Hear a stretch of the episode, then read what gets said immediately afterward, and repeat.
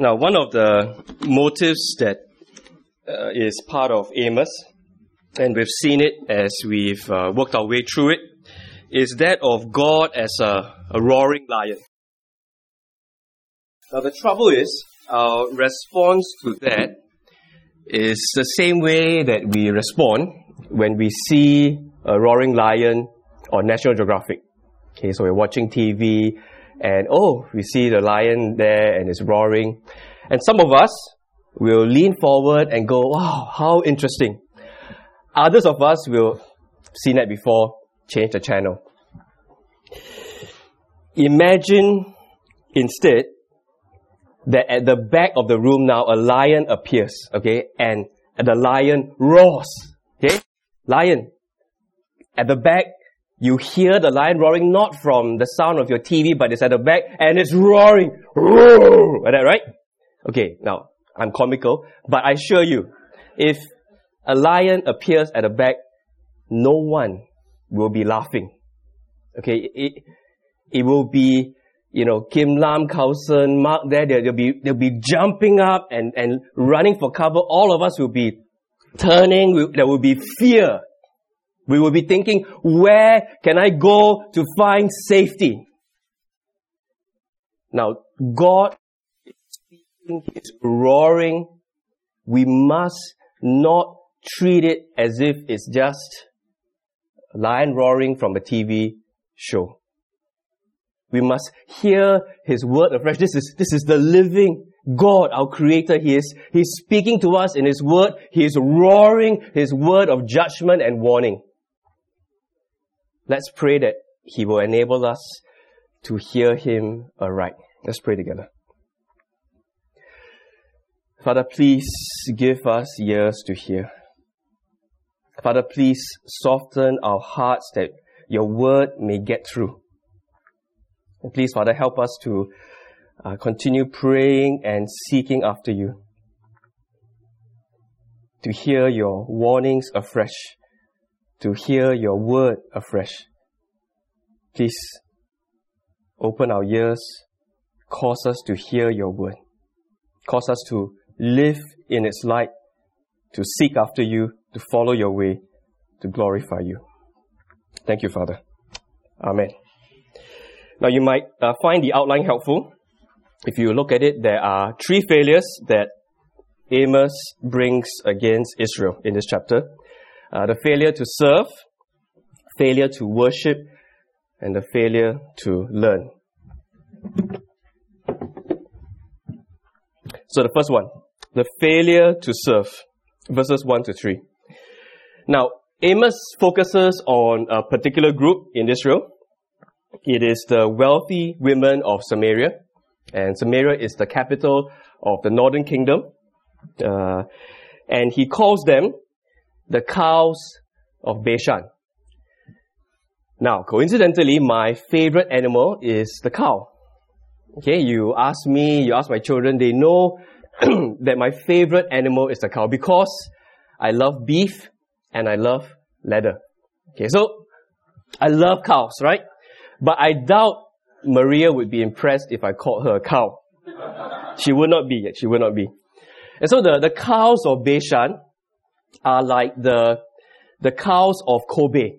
Okay, they were known for their good quality of meat because it was, uh, it was good pasture, they were well fed. You know, the Kobe beef, the cows that give us Kobe beef, they drink a bottle of beer a day, you know, um, between July and September, something like that. Uh, they drink beer.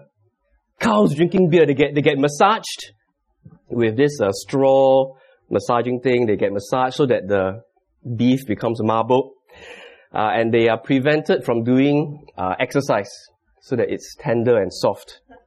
You see, so the wealthy women of Samaria are like these pampered, self-indulgent, well-fed cows.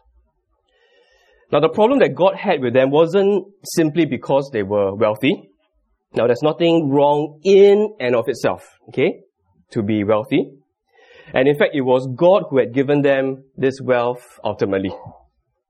And as the wealthy, they had the resources, they had the responsibility to care for the poor. Now, God's word makes that very clear. But instead of helping and serving the poor, they were, look at verse 1, they were, you women who oppress the poor and crush the needy. You see, they had the resources, but there was a failure to serve. Now, another way that they failed to serve, uh, you see that at the end of verse 1. And say to your husbands, bring us some drinks. Now, literally, in the Hebrew it says, and say to your lords, bring us some drinks. And then verse 2, the Lord Yahweh has sworn by His holiness, the time will surely come, etc., etc. So, the picture is of these women who should be serving their husbands, but instead of serving their husbands, they call them lords, but ask the husbands to do their bidding. Now, it is a small picture of what Israel is. Just as Israel called Yahweh Lord. But Israel expected Yahweh to do their bidding. And so the failure is so great that God is going to act in judgment. And so he says, verse 2, the time will surely come when you will be taken away with hooks, the last of you with fish hooks. You will each go straight out through breaches in the wall. You will be cast out toward Harmon, declares the Lord. Now, our archaeological evidence, we have some Assyrian drawings that show how they lead prisoners away. And it was with hooks uh, in the nose or in the mouth. So it is a clear prophecy that Israel is going to be invaded and conquered by Assyria and they will be exiled. They will, the walls will crumble, there'll be holes, they will be exiled out of Israel uh, into Harmon. Judgment is coming. And the question is, how should we hear and apply the lion's roar of verses 1 to 3 in our day? You see, the picture is clear, right? That God condemns that sort of lifestyle. He hates that sort of lifestyle that results in oppression and injustice to the poor. God hates that sort of attitude that treats the less privileged with contempt. God hates the attitude that is only concerned with, you know, my personal comfort and uh, the assumption that I've made the money, so I have the right to self-indulge at the expense of the poor. Now, I hope none of us are necessarily as guilty as these cows of Bashan. You know, as guilty in the same degree as them. But still, we must ask ourselves, right? Is there any way? Is there any part? Is there any sliver where some of our actions or decisions are heading in this direction? Any part of us that's contaminated with this same problem as these Israelite women? See, maybe in the way that we treat our home helpers, if we have some, or if we are in charge of foreign workers, how we treat them, are we exploiting them? Do they get their day off? Are they working overly long hours, you know, without the necessary safety? Now, MOM may not care very much about ultimately how these maids and foreign workers are treated, but God, our Heavenly Father, He cares very much. Now, another question that we should be asking ourselves is, are we helping the poor? Now, if I ask you the question, who here is wealthy? Okay, I doubt any of you will put up your hand, ah, okay? And the reason why you will not put up your hand is because you can think of a thousand or more other people who are wealthier than you. But the reality is, we are we are wealthy. Right, I mean, Brian can get us the statistics that probably we are top 10% in the world. Right, there are billions of people less wealthy than us. So we have also been given resources and therefore the responsibility to help the poor and the needy. How are we doing that? Now earlier I mentioned that these Israelites were calling Yahweh Lord, but in fact expecting Him to do their bidding. Now the reason I say this is because of the picture that comes up in verses 4 to 5, which is our next point, their failure to worship. The failure to worship. Now verse 4 in the Hebrew is uh, like a chant. And it goes something like this. Go to Bethel and rebel. Rebel even more at Gilgal. See, it's, it's, it's that play of words, uh, it, it rhymes. And Bethel and Gilgal were the shrines that were set up in the north when north and south split so that the people who lived in the north, the Israelites, wouldn't have to come down south to Jerusalem to worship God. Uh, they set up shrines in various places. Uh, Bethel and Gilgal were some of these places. And so the prophet Amos is like saying, go to church, sing your hymns and sin. You know, go to Project Timothy, hear your uh, celebrity pastors and transgress. Go to Trinity Theological College and commit iniquities. You see, the people of Israel, like many of us, it's not that we have completely rejected God. They, they were interested to worship God, like us, but God considered their worship a failure. And Amos gives us a few reasons why that is so. Look at verse 4, uh, the second part. Bring your sacrifices every morning, your tithes every three days. Now, if it says years in your version, it's wrong. Uh, it actually says, bring your tithes every three days. Now, what's the problem here? The problem is, the sacrifices that are talked about are meant to be brought by a family once a year. The tithes is once every three years. So the people were doing it every morning and bringing their tithes every three days. Now, why so much? Why did they go above and beyond what God's word said? Now, the text doesn't explicitly tell us, but could it be, right? Could it be that they were hoping and thinking that their many religious acts would somehow please God and secure His bidding? Now, this is the reason why I say they called Yahweh Lord, but expected Him to do their bidding because they were giving all these sacrifices. God, look how much I'm serving you. You know, I, I'm so generous. I'm offering sacrifices not just once a year, but every morning. And so please, can you bless me in this way? So can you please, uh, you know, give me this answer to prayer? See, they had the idea that God would somehow be impressed by their many outward shows of devotion. But the text makes it clear that God is not impressed. Now, related to this, they could also very well have the one behavior syndrome. Okay, you know what that is? The one behavior syndrome. It is a syndrome where we define faithfulness to God in one behavior, in terms of one behavior, in one arena. So, the Israelites, they evaluated now, am I faithful to God? Okay, how many sacrifices am I bringing? See, so they evaluated their faithfulness to God in one arena. So because they brought a lot of sacrifices, offered a lot of tithes, according to this criteria, I must be faithful. I am faithful.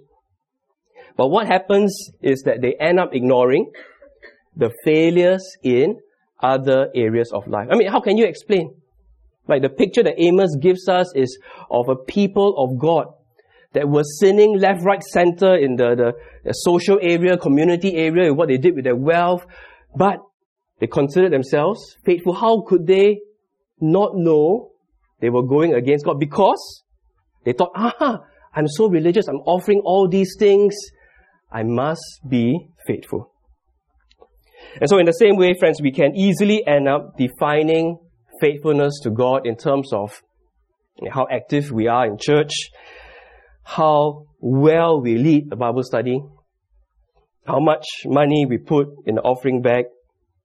I mean, you know what I'm talking about. And the problem is we can end up ignoring the obvious failures in other areas of our lives. How we are at work, how we are as a parent or as a spouse, uh, you know, our business ethics, our thought life, you know, what we do with our money. Now, more quickly, the other failures in worship that Amos highlights is that they didn't pay attention to God's word in how to worship God. They didn't pay attention to what God said about how he should be worshipped. Look at verse 5, the first part. It says, burn leavened bread as a thank offering. Now, nowhere in scripture are they commanded to burn leavened bread. See, they just did what they felt was right to them. They didn't pay close attention to what God said, how He wants to be worshipped. They just did what they thought, what they felt was right. The next thing Amos says, verse 5b, uh, they brag about your free will offerings. Boast about them, you Israelites. So, very clearly, uh, free will offerings are meant to show their thankfulness to God, but they were offering this and boasting and bragging about them. Their motivation for offering was not to thank God so much as to brag about how generous they were. Their worship had little to do with exalting God. They were more concerned with exalting themselves. Right? How often we can be more concerned about how we look in front of others than whether we are truly worshipping God or not. Now, Amos offers one more clue about their failure to worship, and I think this lies at the heart of their problem. At the end of verse 5, it says, For this is what you love to do, declares the Lord. Right, so they bring sacrifices, they burn leavened bread, they brag, they boast, and then God says, This is what you love to do. Now the prophet Amos reveals that for these people, this is their true love. This is their true love. They love to burn and bring and brag and boast. This is their true love. Now the word for love here is the very same word that is used in Deuteronomy 6 verse 5. Okay, you don't have to turn to it because once I read it, you know what I'm talking about. It is the same word that is used there where it says, love the Lord your God with all your heart, soul, and strength. Same word that is used, same covenant word. So instead of loving God, their heart, soul, strength, they loved their religious acts and rituals. They love boasting and bragging about what they do, how much they do. They loved focusing on their faithfulness in one area. And so be able to ignore their failures in other areas. See, isn't this a great warning to us?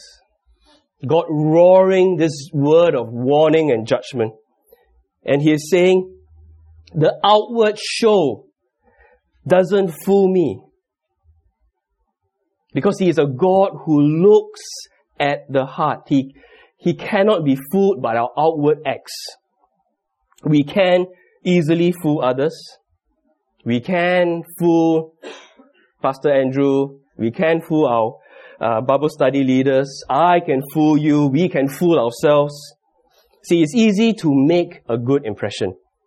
Right? Once you've been along the Christian circuit long enough, you know the right thing to say at the right time, you know, to do the right thing at the right time.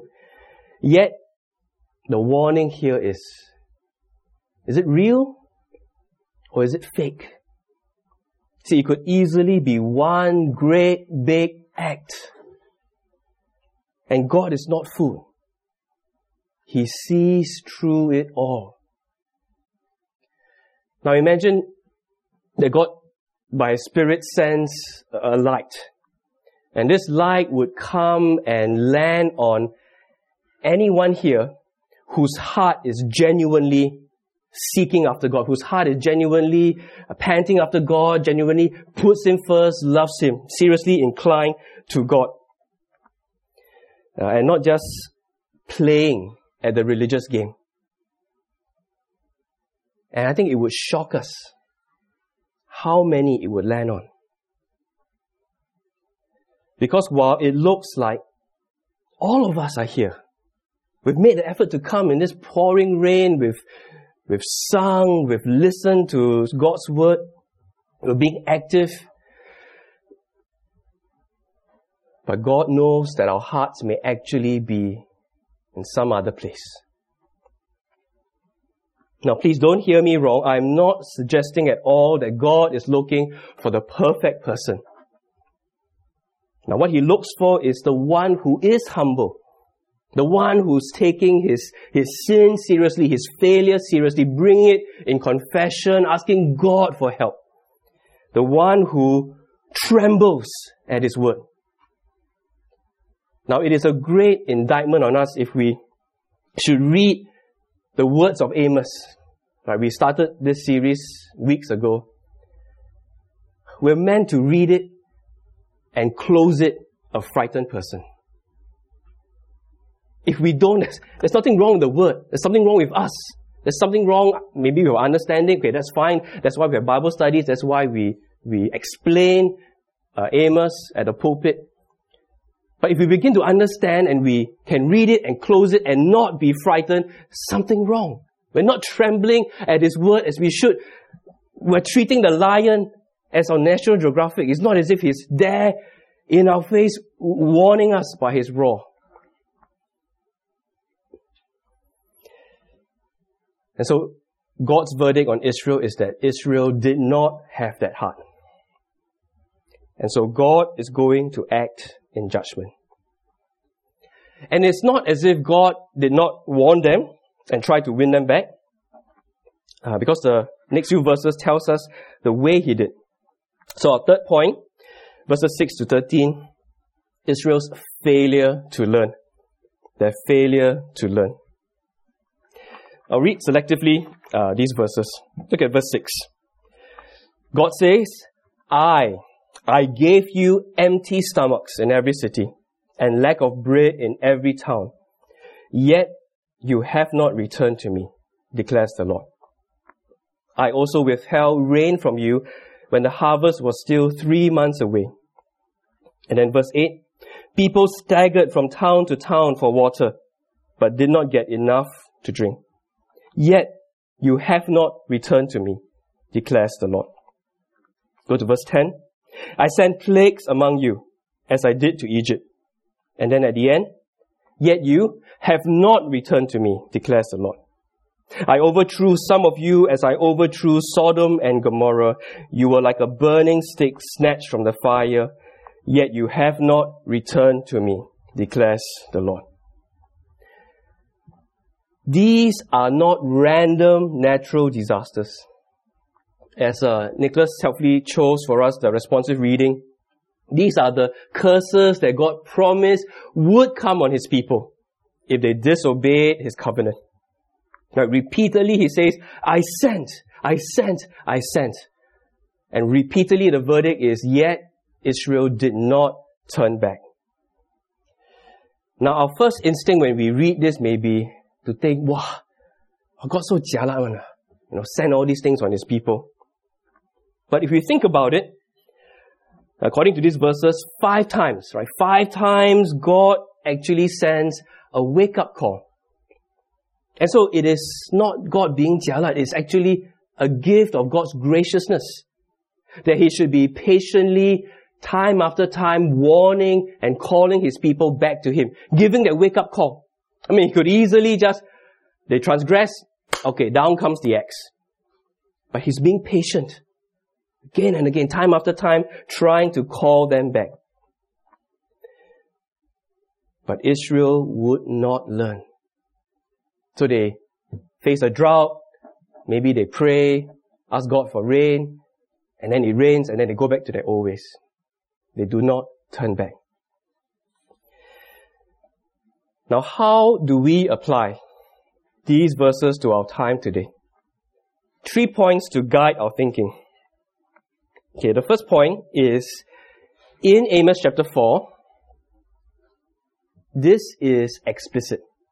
Okay, God in His Word explicitly says, see, the drought of, uh, you know, 94, the famine of 96, the earthquake of uh, 98, you know, that's from me, I sent, and it's for the purpose of you turning back. See, it's explicit. God's word made it explicit that it was for that reason that those things came. But when things happen in our world today, it is not the same. We do not have the same divine interpretation saying, ah, the tsunami or the 9-11, it was precisely for this. Okay, so we cannot, you know, just say it is this reason. Now, I grant you that it is part of the reason. Very likely, part of the reason is to get people to repent.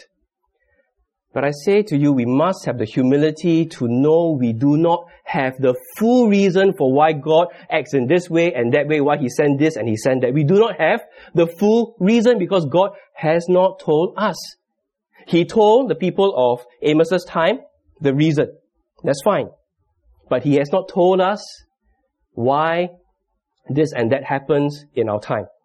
So we must be humble and not claim to know the full reason because we do not. So that's the first point.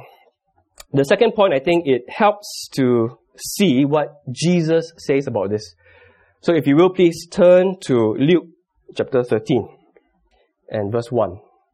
It reads, Now there were some present at that time who told Jesus about the Galileans whose blood Pilate had mixed with their sacrifices. Now, this is describing a, a, a truly atrocious act. And so Jesus answered, Do you think that these Galileans were worse sinners than all other Galileans because they suffered this way? I tell you, no. But unless you repent, you too will all perish. Or those 18 who died when the tower in Siloam fell on them. Do you think they were more guilty than all the others living in Jerusalem? I tell you, no. But unless you repent, you too will all perish. So, very clear, right? Jesus makes it very clear we are not to think that, that those people, you know, or that country uh, is more guilty, more sinful, and more deserving of judgment. Rather, Jesus makes it clear, it is a reminder to all of us. What happens in Malaysia, what's happening in Iraq, it is a reminder to all of us that we need to repent, else we will perish. So that's the second point to guide our thinking. The third point is that God in Amos 4 is speaking to Israel. And the entity that is uh, most like Israel today is not the nation Israel, but it is the church. Just as Israel were the covenant people of God, today the covenant people of God is the church. So we, we mustn't uh, simply think and apply what Amos says here just nationally, right, to countries. We must think, what are the wake up calls that God has sent on His church? Now, again, because we don't have God's uh, divine interpretation on this, we can only uh, postulate and suggest. So, could it be, could it be that the weak denominations that we see all around us, the weak denominations who cave into the world's pressures and accept homosexuality, who ordain women, and who even ordain gay bishops, what about the failure of God's word? The, the famine that is there in so many pulpits. That so many congregations all around the world are not being fed. They're malnourished. What about the, the lecturers who teach Bible and theology who are not even Christian? That lecturers who, you know, supposedly teach the Bible can actually say they don't really believe in a physical resurrection. You know, they doubt about uh, penal substitution, this and that. You know, what about the, the very public scandals of uh, churches like City Harvest? Uh, what about the mega church pastors who act like K-pop celebrities? Now, could these be wake-up calls for the church? You know, to repent, to, to turn back to Him more fully. Because you see, you take any of the examples I listed. See, while we individually or corporately as a local church, while we may not be, you know, blatantly committing those things just like them, nevertheless, I think we must admit that the, those same sins are here in us in embryonic form. While we may, it's not full blown like them, thank God, but nevertheless, is it here in us in some small way in embryonic form? So the, the materialism, the greed that obviously is behind the City Harvest scandal, the, the tendency to give in to worldly pressures, you know, rather than stand firmly on what God's word clearly says, the hypocrisy between our public and private lives, you know, the saying, yes, I may affirm the resurrection, but fail in so many ways to live in light of it as if I really believe it. You see, anyone here, you dare to say, okay, all of that, you know, zero percent, you know, it's not in me. I, I'm completely blameless when it comes to all those things. See, we cannot, right? And so we must not just point the finger at them and think uh, they must be worse sinners than me. We must heed the warning. We must heed the warning and repent and turn back to God. And so for Israel, God's continual wake up calls did not have the effect. And so verse 12 says, Therefore, I sent you all these things. Again and again I warned you, yet you have not returned, yet you have not returned. Therefore, this is what I will do to you, Israel. And because I will do this to you, Israel, prepare to meet your God. Now, what is the, the this that God will do to them? The best explanation I've come across is the this is what I will do is all the things in verses 6 to 11 that God has done. So, the disasters of 6 to 11 were the curses promised because of covenant disobedience. But when God sends those things as warning signs, He sends it in a limited way. He, he restrains His hand when He sends it on them because it's meant to be a wake up call. It's meant to warn them. But they have not turned back. And so God says, you haven't repented, you haven't come back to me, therefore I will do this, I will, I will send them. It's as if he's saying, you haven't seen anything yet. And so the meeting of God, prepare to meet your God, is a prepare to meet your God as He comes in judgment on His people. So what about us? What about us? We may think that's Israel. Right? They were under the old covenant. We, we are new covenant people. Jesus has come. Hallelujah. Right? We are new covenant people. Forgiveness is guaranteed. Forgiveness is secured by Jesus. We will be okay. Friends, beware the temptation to mute the lion's roar. Beware the temptation to change the channel Beware the temptation to think that's just a TV show. Beware the temptation to stuff your ears and not hear his warning. Because the lion is roaring and this is his word to us. Because the, the same Jesus that we say, ah, Jesus has come, we'll be alright. Well, look at what this Jesus says in Matthew 7. Uh, please turn there so that you can see it for yourself. Matthew 7 and verse 21. Jesus says, Not everyone who says to me, Lord, Lord, will enter the kingdom of heaven, but only the one who does the will of my Father who is in heaven. Many will say to me on that day, Lord, Lord, did we not prophesy in your name, and your name drive out demons, and in your name perform many miracles? Then I will tell them plainly, I never knew you. Away from me, you evil doers.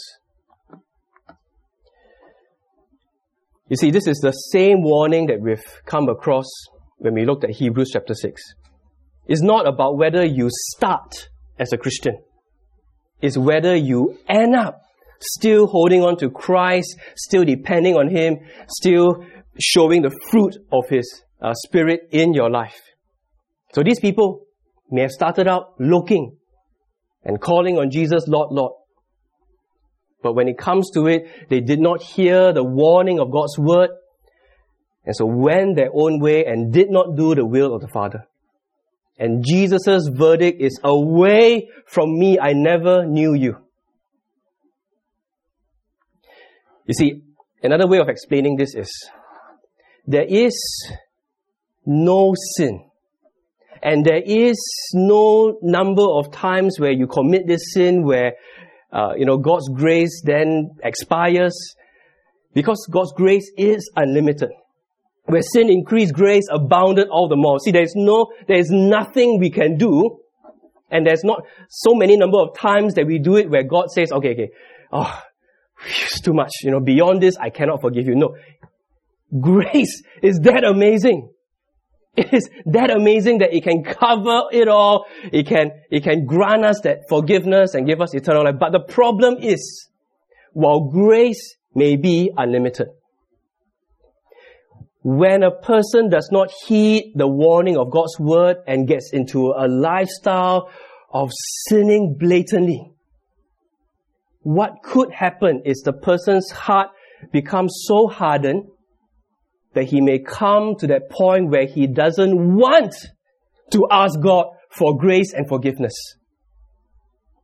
See, so it's not that grace is limited or faulty or incompetent in some way, but because of the person's persistent and blatant and high-handed sin of ignoring, of muting the lion's roar. The danger is of coming to the point where I want nothing to do with this God.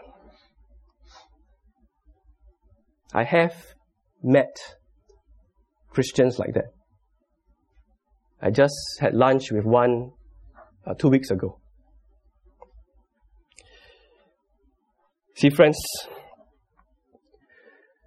when you have an important event coming, say a, a wedding or an important business meeting, you will put a lot of preparation into it.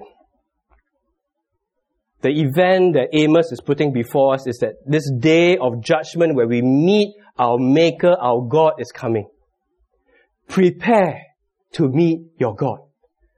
And for us who come after the time of Jesus, the only way we can be prepared to meet our God is to trust in what Jesus has done. You see, in Amos's time, God sent, you know, drought and famine to tell the people he's serious about judgment.